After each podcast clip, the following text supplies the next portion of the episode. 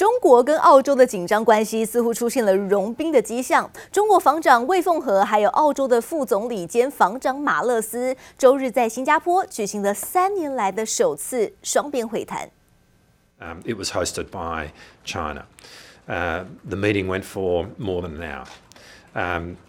as I say, it, it, it was a really important meeting, an important first step. Um, I don't want to disclose the details of the meeting beyond those which I've already said. Um, you can obviously ask questions of China in terms of their contribution to it. And we do, consistent with that, uh, want to have a productive relationship with China. Um, so we will keep working uh, as we can to try and uh, have that evolve in the context of making it very clear um, that there is no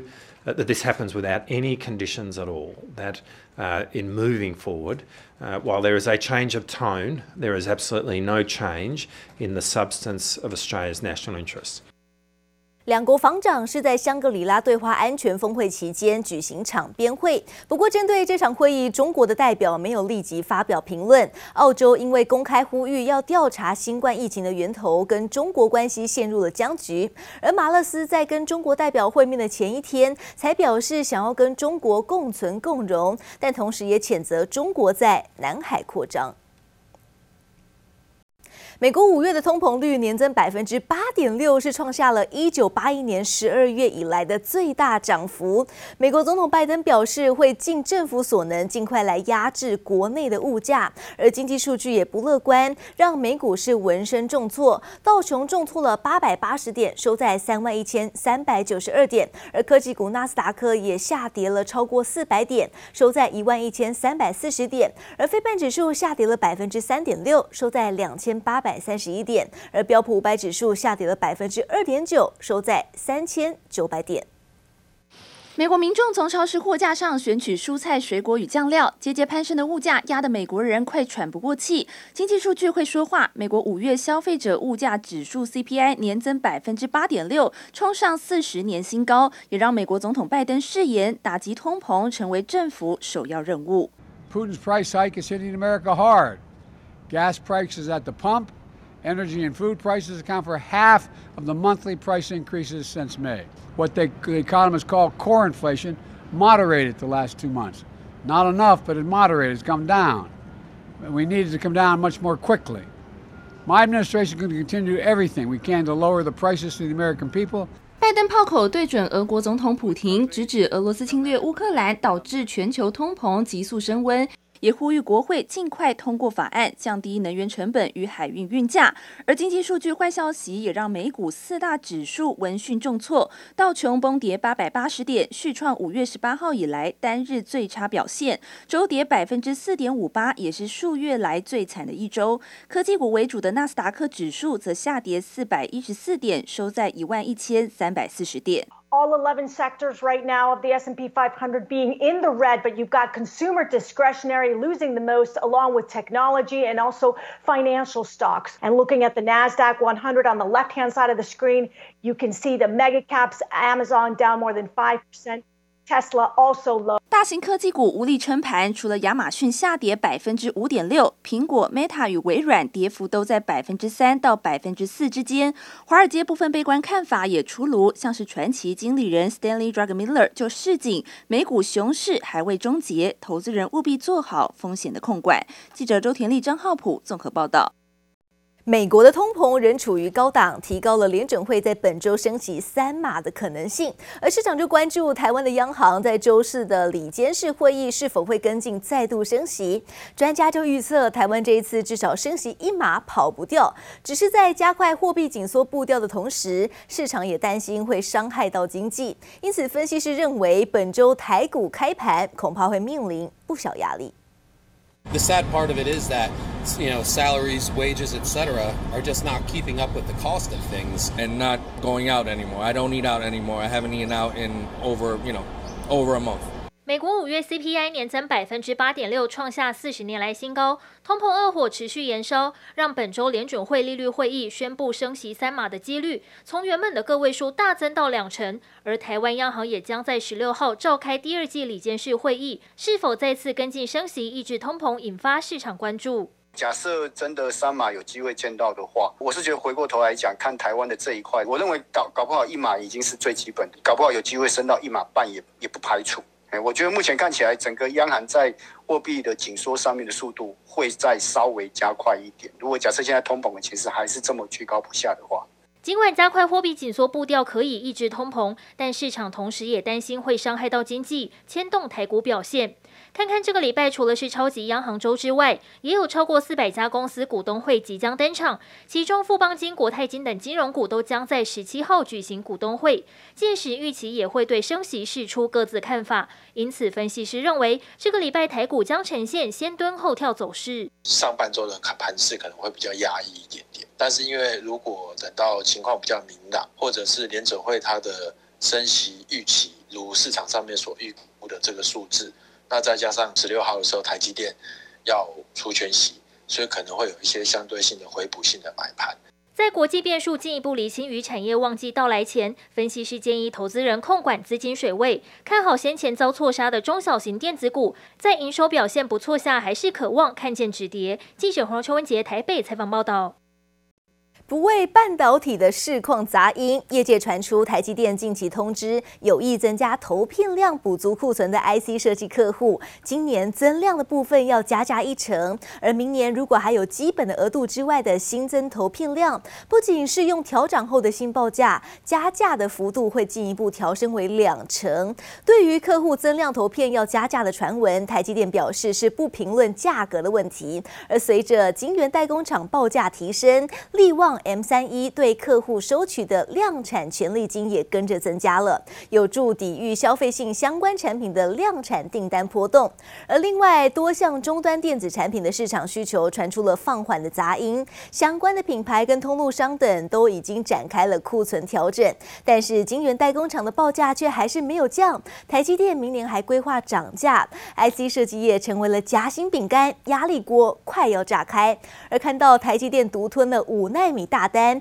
超微明年将会成为台积电五纳米的最大客户。超微发布了二零二二到二零二三年的技术蓝图，中央处理器全面跨入了 Zen 4架构，绘图处理器转换至 RDNA 三架构，扩大采用小晶片设计，还有五纳米的先进制程。业界人士就指出，超微今年第四季五纳米的总投片量将会达到两万片的规模，并已经预定了明年台积电五纳米的庞大产能。Introducing M2。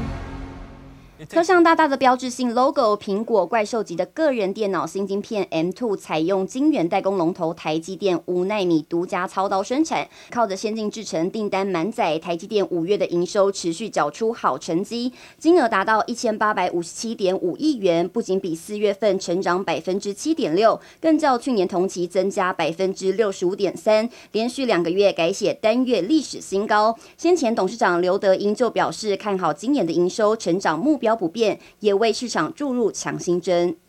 我们去年公司的营收成长了二十四点九 percent，今年我们也预期成长大约三十 percent 左右。我们准备好了迎接未来几年的挑战。受到全球升息浪潮影响，科技股持续修正。彭博报道，台积电市值今年蒸发约一千亿美元。不过，随着影响半导体产业总体经济逆风趋缓，投资人也将注意力重新转移到基本面上。台积电基本面看起来还是相对来讲比较稳定的，相对今年的营收表现会比较亮丽的原因，是因为它在 HPC 在汽车这部分，它的位置相对来讲还是比较不错的。在彭博会诊三十七位分析师建议中，有三十四位建议买进，三位则建议持有，没有卖出的意见。至于未来十二个月平均目标价达到八百一十六点七五元，外资券商小摩就谨慎地认为，台积电二零二三年潜在的跌幅虽然依旧不明朗，但是会维持买进的评级。大摩则顾虑的相对比较少，表示目前台积电的前景看起来很安全。但也有分析师提醒，终端产品陆续出现库存升高的杂音，上游晶圆代工。还能旺多久，还得看品牌以及通路的存货去化状况而定。记者陈湘婷、严连凯台北采访报道。